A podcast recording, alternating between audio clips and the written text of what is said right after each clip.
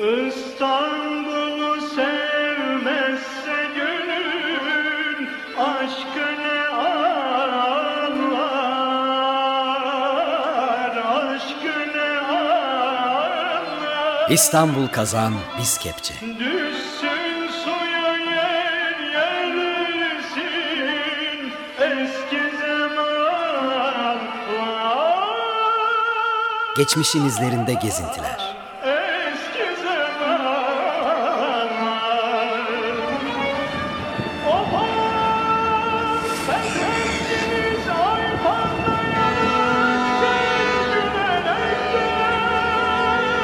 Hazırlayan ve sunanlar Özlem Altınkaya ve Murat Güvenç.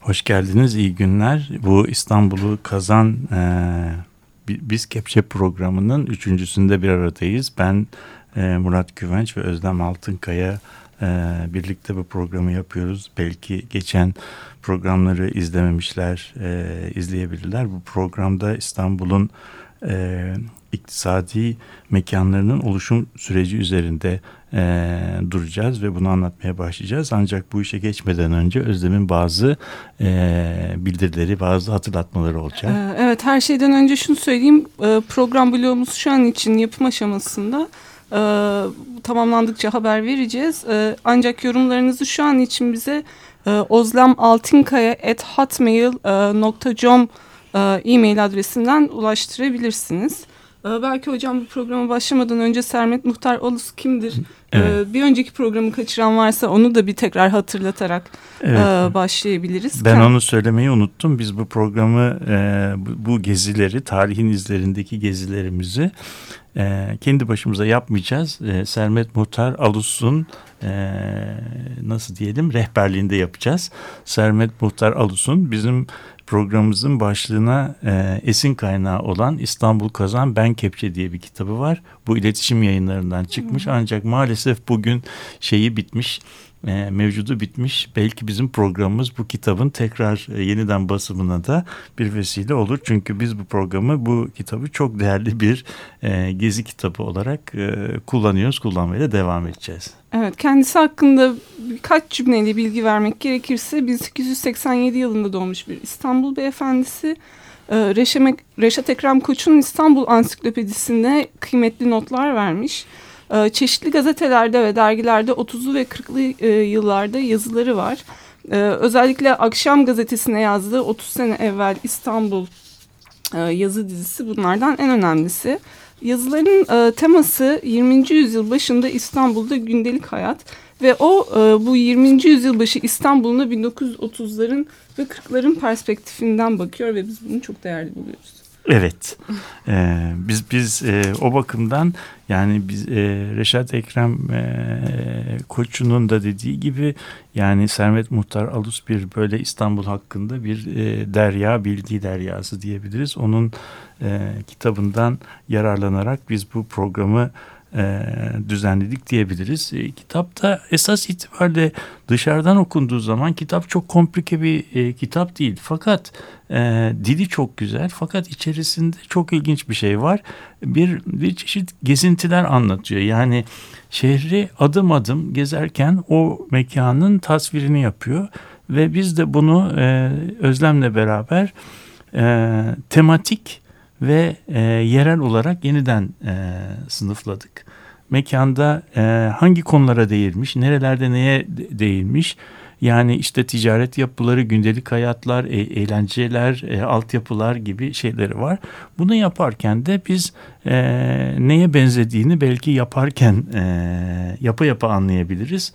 E, onun için daha fazla uzatmadan şeye geçelim. E, kitaptaki e, anlatıya geçelim. Kitapta da e, şöyle bir şey var. Bize ilk başta e, Beyoğlu yakasının iktisadi hayatı, mağazaları, e, sokaklarıyla ilgili bir anlatıdan başlıyor. Bu anlatıya da buradaki gezimize biz şeyden başlayacağız. E, Galata'dan başlayacağız.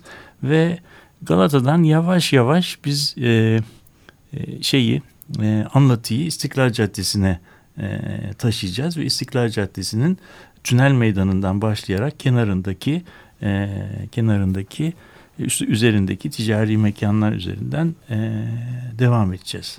Evet belki bugün bize eşlik edecek olan bir kaynaktan daha bahsetmek iyi olabilir. Goat haritaları.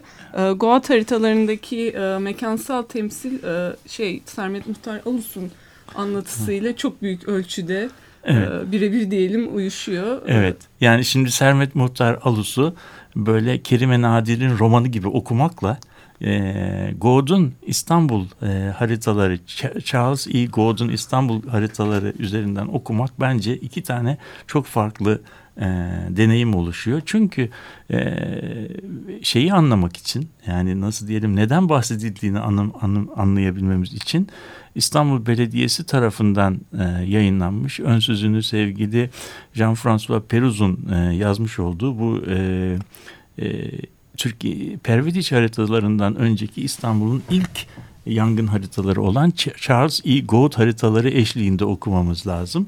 Bu haritayı okuduğumuz zaman e, Sermet Muhtar Alus'un bize sunduğu e, çerçeveyi gözümüzün önüne getirmemiz e, mümkün oluyor. Böyle bir harita olmadığı zaman da e, yazarın neden bahsettiğini, nereden bahsettiğini izlememiz de pek kolay olmuyor. O yüzden biz bu şeyi yaparken, programı yaparken belki şey olmadığı için hani bir görsel iletişimimiz olmadığı için seyircilerimize e, karşımızda kocaman açılmış bir Charles E. God paftası eşliğinde programı yaptığımızı söyleyebiliriz. Bunları daha sonra bloğa ekleyeceğiz. Evet bu haritaları da parça parça şeye bloğumuza ekleyeceğiz. Yani her programla ilgili hangi haritalar vardır, nerede e, yani hangi binalar yapılıyor, hangi binalara değindiysek üzerlerine de küçük belki işaretler koyarak hani e, Balıklı Han neredeydi, işte borsa binası neredeydi bunları da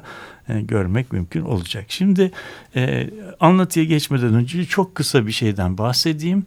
E, İstanbul'un ticaret yani ticaret e, bir şehrin ticari mekanında, ticaret mekanında temelde şehir coğrafyacıları, şehir tarihçileri e, iki çeşit tüketim e, tüketim biçiminden iki, iki çeşit ticari e, kullanım, e, ticari arazi kullanımından bahsederler. Bunlardan bir tanesi e, çürüyebilir, zamana karşı direnci olmayan, e, daha çok yiyecek maddeleriyle ilgili e, e, maddelerin perakende ticareti.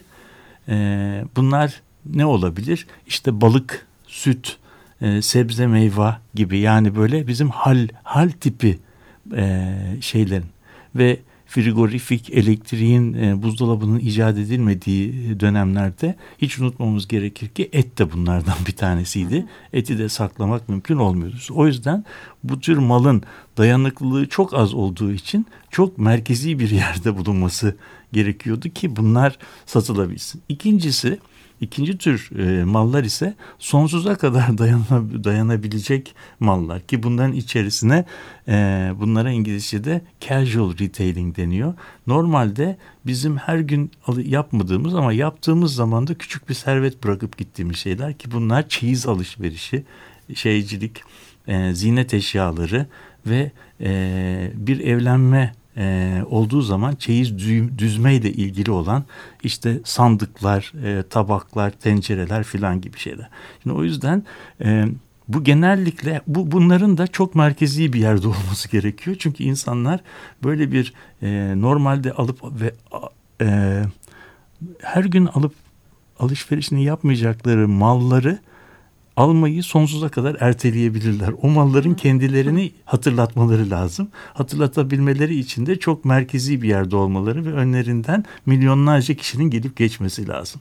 Bütün Anadolu şehirlerinin ticari peyzajı bu iki tane faaliyetin birbirleriyle yarışmalarıyla ilgili bir şeydir, tarihtir. Bütün büyük şehirlerde kuyumcuların işte bu giyim e, çeyiz alışverişinin yapıldığı yerlerle onları çok bitişik yerlerde biz şeyi buluruz efendim e, bu zerzevatların hal gibi şeylerin satıldığı şeyler. Çünkü farklı farklı nedenlerle bunlar mekanda yan yana e, yer almak için birbirleriyle e, yarışırlar. İkisinin de birbiriyle birbirine alışverişi çok dar olacak. Mesela Bursa bunlardan bir tanesidir. İstanbul'da da eğer deniz olmamış olsaydı, İstanbul normal tipik bir şehir olsaydı bu ikisi birbirine yan yana gelecekti. Fakat deniz ulaşımı nedeniyle şey e, nasıl diyelim bu gündelik hayatın yapıldığı balık pazarı deniz kıyısında şehrin e, kapalı çarşı dediğimiz şey de buna 500 metre ufki mesafede ama dağın tepesinde yani tepenin üstünde şekillendi. Şimdi bu kısa şeyden e, yola geçerek bir de üçüncü şey yapalım. Bu ticari dediğimiz hikaye isterse şey olsun, isterse gündelik hayata e, değinsin, isterse gündelik yaşama ilişkin bir ticari olsun, isterse de böyle bizim seyrek perakendecilik dediğimiz çeyiz alışverişi olsun. Bunlar düz yer isterler. İstanbul'da da düzlük İstanbul'un en az e, sahip olduğu e, değerlerden bir tanesidir. İstanbul'un en kıt kaynağı diyebileceğim düz yerdir. Şimdi şeye kadar e, görmüştük ikinci programımızda İstanbul tep tepelikli bir e, topografiye sahiptir. İstanbul'un hiçbir yeri çok az düzlüğü vardır. İstanbul'da düzlük dediği biz yer sonuna kadar e, tünele kadar kullanılmıştı. Galata tarafından başladığımızda şey düzlük dediğimiz şey sahilden giden bir yerdir. Tophane'den başlayıp Azap Kapı'ya kadar giden bir caddeler sistemi vardır. Buna da bugün adı unutulmuş ama Grand Rue de Galata denirdi. Grand Rue de Galata e, aslında şeye Azapka Perşembe Pazarı üzerinden de uzatılmasıyla baktığımız zaman burasına eski dilde Galata Cadde-i Kebiri yani nasıl Grand Rue de Pera varsa bir tane de Grand Rue de Galata vardı. Bu da e, oradaki bütün e, düzlüğü şey yapıyor. Bu cadde o kadar kıymetliydi ki e, bugün normalde bizim aklımızın alamayacağı darlıkta bir iki caddeye ayrılmıştı. Özellikle tünelin önünden başlayıp Perşembe Pazarı'na giden yolda e, ortada kocaman bir küçük ada vardı buradan başlayabilecek. Hocam peki ne oldu? o o o, e, o adalar bugün kayboldu. Yani bizim bugün görmediğimiz bir adalar. Yani o bir cadde düşünün. Refüjün üzerinde dükkanlar vardı. Ve o refüjün ortası, refüj de yıktılar, dükkanları da yıktılar ve bugün gördüğümüz yani tünelin önünden başlayıp Perşembe Pazarı'nın önüne giden cadde aslında şu ortasındaki refüjün üzerindeki dükkanları yitirmiş bir e, caddedir. Bu da 1955'teki e, Menderes imar operasyonu sırasında olmuş bir şeydir. Te, aynı şekilde onun karşısında e, şeyden başlayıp Karaköy Meydanı'ndan başlayıp Tophane'ye giden yolda da iki tane cadde vardı. Bu iki tane cadde de e, yani burada bir büyük cadde vardı. Fakat bu caddenin e, şeyi genişliği kafi gelmediği için bu caddede büyük bir kısmını kaybederek e, şey oldu genişletildi. Genişletilince de e, o civarda büyük bir e, bina e, yani caddede bir, bir tarafta refüjdeki binaları yıkarak caddeyi geliştirdiler ve refüjü ortadan kaldılar. Öbür tarafta da refüjü olmayan caddedeki çevresindeki binalar e, yıkıldı. Burada tabii en ilginç şeylerden bir tanesi de Karaköy Meydanı dediğimiz meydan aslında bugünkünden çok küçük bir meydandı. Şimdi burada e, üç tane önemli binadan bahsediyoruz. Bir tanesi köprü, köprüden daha sonra geçeceğiz ama köprü e, bu meydana biraz böyle verev, biraz e, eğri bağlanan bir şeydi. Karaköy Meydanı denen şey de bugünkünden çok küçük bir meydandı. Böyle bir çeşit açıklık gibi. Çok man, e, mantıklı küçük olması çünkü e, Karaköy Meydanı düz ve ticarete e, düz ayak e, yer gelişir, erişilebilir yer gelişir. O yüzden Karaköy Meydanı düzlük olarak bir şey yapıldı. Buranın bugünkü halini alması için 1955'leri beklemek lazım. Ama Sermet Muhtar Alus kitabında bize e, düz bir düz ve küçük bir Kadıköy Karaköy meydanından bahsediyor. Burada iki tane büyük kompleks bir tane de karakol binası vardı. Büyük kompleks dediğimiz şey e, belediyenin kurulmasından sonra ilk yapılan borsa binasıdır ki buna da konsolit han deniyordu. Haritada bunun yerini bulmak e, gayet kolay. Konsolit hanın karşısında e, şeyleri haritacıları e, çıldırtacak komplekslikte bir yapı vardı. Bu yapı e, Pervitiç haritalarında da buna benzer e, şeyleri görmek mümkün. Bu bölgeye ilişkin bir Suat Nirven haritası var. O haritada bu e, yıkılmadan önceki Havyar Han'ı görmek mümkün. Havyar Han denen şey aslında e, basit bir bina değil. Zannediyorum zaman içerisinde Ekran. bitişik nizam birbirine yapılıp sonra duvarlarını birbirine bağlamak suretiyle birinden ötekine geçir, geçilen bir kısmı ahşap, bir kısmı yığma, bir kısmı ahşap, yığma karışık son derece kompleks bir yapısı olan, iç sokakları, avluları olan ve içi baştan aşağıya komisyoncularla dolu olan ve de işlev itibariyle bu, bugün e, Londra'daki The City'nin bir Doğu Akdeniz e, benzeri olan e, diyebileceğimiz bir ticari kompleksti. Hemen karşısında da e, borsa binası var. Peki bu komisyoncular kimdi hocam? Ha, yani bu komisyoncu şimdi o komisyoncular meselesine geldiği zaman İstanbul e, şeyden önce yani bunlar borsada işlem yapan bir e, şeydi ama şunu söylemek gerekir ki e, elektrikten evvel özellikle elektrikten önce e, İstanbul bir komisyoncular e, kentiydi. Komisyonculuğun çok çeşitleri vardı e, ve bu yani İstanbul'da herhangi bir iş yapmak için o işi bilen, o işin uzmanı olan komisyoncuyu bulmak, onunla konuşmak gerekirdi.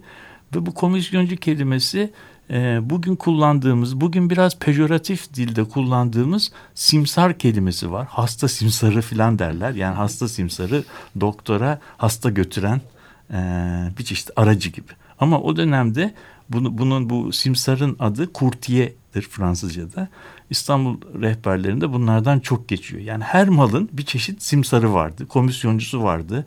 İşte aracısı vardı, tedarikçisi vardı. Bu adamı bulmak gerekiyordu. O ve tabii telefondan önce İstanbul'un ticari e, hayatı e, mer, şehir merkezinde oluşan ve haritaların yansıtamadığı binlerce küçük komisyoncuların söz yani birbirlerini görerek, tanıyarak şekillendirdikleri bir hayattı. Buradaki bu Havyaran'daki komisyoncular ise bütün bu para, alışveriş, komisyon, ithalat, ihracat işleri ve borsada yapılan senet sepet e, işlerini şey yapan, e, değerlendiren, döviz arayanlara döviz bulan, döviz bozduranların dövizini en iyi koşulda e, şey yapan, değerlendiren bir kısmı sarraflık işiyle de e, uğraşan ama bir kısmı borsada yatırım yapan böyle muazzam bir şeyden bahsediyorduk. Evet. Peki bu binaların yıkılmasıyla İstanbul ne kaybetmiş oldu hocam? Sadece komisyoncular mı gitmiş oldu? Hayır bence tabii burada buradaki binalar içerisinde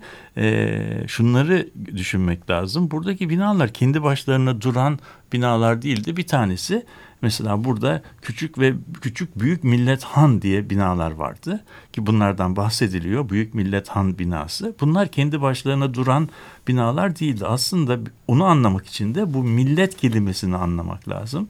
Milletler milletler işte Osmanlı'da gayrimüslim lerin adı milletti. Küçük millet e, ve büyük millet hanları aslında İstanbul'daki Rum cemaatinin e, inşa ettiği şehir merkezindeki binalardı. Bunların şeyleri, bunların gelirleri aslında e, o cemaatin eğitim ve sağlık e, kurumlarının finansmanında kullanılıyordu. Yani şehir merkezindeki e, bu şeyler, bu hanlar e, aslında gelirleri, kiraları ile e, o cemaatlerin e, kamusal hizmetlerinin finansmanını yapıyorlardı. Tabii İstanbul'un İstanbul'un bu e, şeyinin, bu mekanının bir e, kendi içinden geçirdiği bir de- değişim var. Bir de e, daha sonra 1950'li yıllarda e, yıkımlarla ilgili geçirdiği bir dönüşüm var. Kendi içinden yaptığı dönüşümü e, birazdan biraz daha iyi, iyi işleyeceğiz. Çünkü onu e, tünele bağlamamız gerekiyor. Ama yıkımlarla ilgili çok kısa bir şey söylemek gerekirse bu şey e, Karaköy'ün bu yapısı aslında 1950'lere kadar aynen kaldı. Ki bunu Sermet Muhtar Alus kitabında diyor ki yani 30 yıl önce ne idiyse aynı şekilde duruyor ve e, orada e, bunu görmek mümkün. Hatta bu bölge merkezi bir yerdi. Burada ne gibi gündelik hayat, e, gündelik ticaret vardır denildiği zaman bize e, hemen o borsa binasının yakınındaki Haratçı sokağı üzerindeki domuz, şarküteri, bilmem e, asılan etleri, şarküterileri, salamların olduğu e, şeyden bahsediyor. Hatta bunlardan hınzırlar diye de bana. Peki hocam balıkların karşı tarafta olmasını anlıyorum da domuzlar niye burada? E, domuzların o- domuzlar çünkü domuz karşı tarafta tüketilen bir gündelik e, tüketim malzemesi değil. Tabii e, şey nasıl ticari hayat e, coğrafi olarak kendini e, örgütleyip gün e, şeyde nasıl diyelim e, alış ve e, en e, nüfusun yüzde seksenine yakını aslında e, şeyde yaşıyordu. E, tarihi yarımada yaşıyordu. Ve tarihi yarımadanın da en merkezi yerinde kapalı çarşı vardı. Kapalı çarşıda bütün cemaatlerin nasıl diyeyim gündelik olmayan ticaretini sağlıyordu. Gündelik ticarette de balık pazarında vardı. Burada da ne satılıyordu? Limon, hasır bilmem ne filan. Fakat bunun müşterisi çoğunlukla e, Müslümanlar olduğu için e, domu, domuzda pek fazla e, Müslüman mahallelerinde satılması e, nasıl diyelim e, adetten olan bir şey olmadığı için e, bunu e, şey yaptılar. Onun için o bölgede o bölgede domuzla ilgili olan şarküteri işleri büyük ölçüde e, Karaköy civarında e, gerçekleşiyordu. E, tabii şimdi bu e, e, bu yapı bizim Karaköy'de gördüğümüz bu yapı e, şöyle bir yapıydı. E, köprünün Tophane tarafında daha çok denizcilik, deniz e, nakliyatıyla ilgili olan faaliyetler. Tam merkezinde Karaköy Meydanı'nda finansla ilgili maliyetler. Köprüyle e, Unkapıны Köprüsü arasında Perşembe Pazarı dediğimiz e, yerde ki buraya Osmanlıca iki köprü arası deniyordu. Burada da daha çok tersane ile ilgili gemi gemi inşaatı ile ilgili küçük tamirlerin yapılabileceği bir sanayi bölgesi vardı. Yani yapı, yapısal olarak böyle e, batı e, şeyden Boğaz'dan gelip Haliç içlerine doğru ilerlediğimizde birbirini takip eden çok ilginç bir e, şeyi vardı e, iş arazi kullanım e, dokusu vardı. Ve bu topografya ile Ne de doğrudan ilgiliydi. Şimdi bunun e, tünelin yapılması ile birlikte bu buradaki olan organizasyon kendi içinde bir e, dönüşüme uğradı. Bu dönüşümü e, ikinci problem sonraki programımızda izli, işleyeceğiz. Ama son olarak şunu söyleyeyim. Bu yapı e, bu yapı 1950'lere kadar kendini e, sürdürdü. 1955-56 yılında Salıpazarı Limanı yapıldığı zaman yani Tophane Kışısı yapıldığı zaman bu kışlayı şehrin ana merkezine yani tarihi yarımadaya e, bağlamaya bağlamayı gerektiren bir büyük yolun açılması söz konusu oldu. Bu büyük yol açıldığı zaman neler gitti diye baktığımızda şunlar gitti. Bizim o e, Perşembe Pazarı'nı e, Azap Kapı'ya bağlayan caddenin ortasındaki röfüj, e, röfüjdeki küçük ama çok tipik e, şeylerin hepsi kayboldu. E, Demirkapı Caddesi dediğimiz şeyi Karaköy'ü Tophane'ye bağlayan cadde genişletildi. Karaköy meydanında ise ne borsa binası kaldı, ne karakol kaldı, ne oradaki küçük cami kaldı, Taranko'nun camisi kaldı, ne de Havyarhan kaldı. Bugün gördüğümüz şey, bugün gördüğümüz meydan e, o bölgenin 1903'teki meydanından arta kalanlardan oluşan bir boşluktan ibarettir. Bu ama bunu bu 1955'ten sonra olanlar. Ama zaman içerisinde tünelle beraber başlayan ikinci bir dalga var. O da bizi ikinci e, bir sonraki programımızın konusu haline getirecek. Ee, belki burada şeyi de e, şundan da bahsetmek iyi olabilir. Sermet Muhtar Alus e, bu ferah fezalığı da e, biraz onayladığından bahsediyor. Evet. E, bu yavaş yavaş yeni e, cami önündeki e, müdahalelerle orada e, oluşturulan meydan e, ve bunun karşısındaki gerçek, gerçekleşecek müdahaleleri de biraz kendisi göz kırpıyor. Evet. Evet ne yapalım o, zaman, o zamanın modernist ideolojisi Sermet Muhtar'ı da e, etkilemiş. O da bu yıkımları e, biraz şeyle nasıl diyelim e, özlemle bekliyor. Ve Evet. nitekim onun beklediği şeylerin Evet. içinde yaşıyoruz Evet. biz bugün. Önümüzdeki hafta pasajlarla görüşmek üzere.